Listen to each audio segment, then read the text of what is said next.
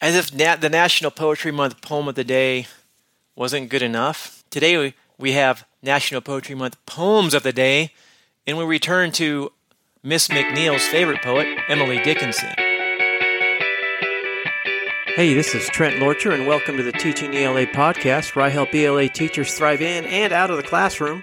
In this podcast, I discuss real teaching for real classrooms. Whether it's a specific piece of literature, teaching strategy, or life strategy, I talk about things ELA teachers need. I promise that with each podcast episode, you'll have something you can use today. You know, I felt great. Just taught an amazing lesson on annotating a poem, which you can actually find if you go to day one of National Poetry Month and listen to that podcast episode. Or you can go to ELA Common Core Lesson the best website for poetry lesson plans in the Caribbean. Finally, my students could write intelligent analysis in, in their poetry essays. My joy turned to horror as I read, This poem is awesome, over and over and over. I whimpered as students mocked. Seconds before peppering the class with rusty fingernail clippers, I had an idea. Maybe I should teach students how to actually analyze a poem using Emily Dickinson. I put the clippers to their proper use, called my manicurist, and canceled my appointment. I had work to do. I had to create a list of teaching ideas for Emily Dickinson poems. And here's what I came up Class is about to start and you need something right now. So here's the one thing you can put on the board right now so when the students come in, you'll be ready to roll. Let's start with a two minute lesson plan. Here's a little something I threw together to make your visit to the Teaching ELA podcast more useful and productive. It's called Theme in Emily Dickinson's poems. I have a link there. It's uh, the, the, the, the linked in the show notes takes you to the theme of death. If that's what you want to do, that's fine. Or you can just do a general theme. Or you, if you don't have time to put it on the to make copies, just go to your go to your board. Uh, list a few poems you're going to teach from Emily Dickinson. Hopefully, you have those copies. This might take more than two minutes if you have to hunt down these poems. Easy to find though. Might take you three and a half minutes. Anyhow, on the board, put theme in Emily Dickinson's poems. In the left column, put the title of the poem. And what we have here today is much madness is divinest sense. Write that down. Much madness is divinest sense. A bird came down the walk. She sweeps with many colored brooms. Those are the three we're going to discuss in today's podcast. There are many more. Oh, there's another one. I'm nobody. Who are you? We're going to discuss that one. And because I could not stop for death. there's five. You might want to go back and listen to that again in super slow speed. So list those poems in the left column. In the right column, or the middle column, write the theme of the poem, and in the right column, piece of evidence that supports that theme. I'm going to list those poems again that we're going to go over just in case you do have students coming in in like 30 seconds and you need to look like you got your act together. Because I could not stop for death, I'm nobody, who are you? Much madness is divinest sense. A bird came down the walk and she sweeps with many colored brooms. And you could even, uh, you know, if you're if you're if you're at a school where the students actually have a laptop, carry around a laptop with them, you can make them find the poem. All right, and because I could not stop for death, Dickinson personifies death as a civil coachman on a pleasant ride picking up guests along the way. Dickinson's description of death differs from common depictions such as the Grim Reaper. Here are some other lesson ideas. Before reading the poem, instruct students to draw death as a person. If you are lucky enough to have individualized whiteboards, that would be a pretty good way to start class. Another idea after reading the poem, instruct students to draw Dickinson's personified version of death. Look at a little artwork. We have, you probably have some creative uh, art students in your classes. Could create a Venn diagram or other graphic organizer to compare the two versions of death, the traditional version and Dickinson's version. Gentlemen, you could instruct students to write an analysis paragraph comparing the traditional view of death and Dickinson's view of death. It's a little more advanced. All right, with I'm Nobody, Who Are You? This is not a poem about lacking self esteem, as the title might indicate. It's a poem about wanting to be left the heck alone. So begin class with a discussion of the new media. That's what I put when I wrote this in 2016.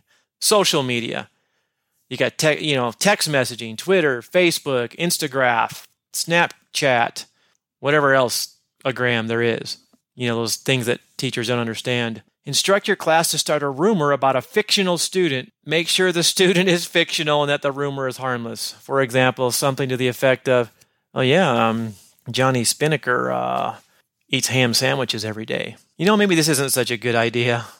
scratch that. But you get the point. You could probably talk about it or not. It might be fun. You could have class members text their friends, post it on their MySpace page. Just kidding. And talk about it at lunch. Observe how fast it gets around. So again, make, make sure the student, if, if this this might be risky, but make sure the student's fictional and that the rumor is is harmless. That you're not like if it's like that it's not close to another rumor going around the school. If something silly like, "Hey, do you know uh, Tim's Tim Tim Spockman uh, eats Swiss cheese?" Something like that. I did this once. I started a rumor that uh, around Christmas time once that I was going to get fired for wishing a student Merry Christmas instead of Happy hol- Holidays. And by the end of the week, teachers were coming in my room, supporting me, and this, coming to my defense. And of course, the administration was like scratching their heads, like, "What is this rumor all about?" So uh, that's why the rumor should be fiction and the student should be fiction. You could, or if you really want to make it fun, you can have them start a rumor about you that you know you uh, you're leaving and going to uh, Kazakhstan or something. Once you had this discussion, you could read the poem and discuss how unprivate our world has become. For more advanced student, you may wish to discuss wiretapping under the Bush administration or President Obama's Big Brother esque tattletale email address that he had back in whatever year that was when he was president. Let's take a time out from these poems. Where can you find all these lesson plans and more? Of course, it's at ELA Common Core lessonplans.com. All right. It would be madness. Seriously, it would be madness not to go there and check it out. Which brings us to our next poem. Much madness is divine sense Many consider Emily Dickinson a bit of a nut. Here's her response. And I'm one of those who thinks she was kind of kooky. So here's what you do. Number one, pull out your cell phone, acting as crazy as possible, laud the merits of a phone that can take a picture and send it to someone thousands of miles away. So you just take out your phone and just be like, I can't believe I can send this phone to Holland. Send this phone. Send, never mind, start over. I can take a picture and then send the picture to someone in Zimbabwe, and just go on and on and on. Because that's what I was like back in like 2005. Because 20 years ago, you would have been laughed at for such nonsense. Because if someone came up to you, I'll tell the story. The first time I saw, I remember the TV commercial. Someone was in a convenience store, and a famous person came by, and it was like, and, and two people were there, and one of them was freaking out, and the other one pulled out her phone and took a picture. And I'm thinking, why, why on earth would anyone need a camera with their phone?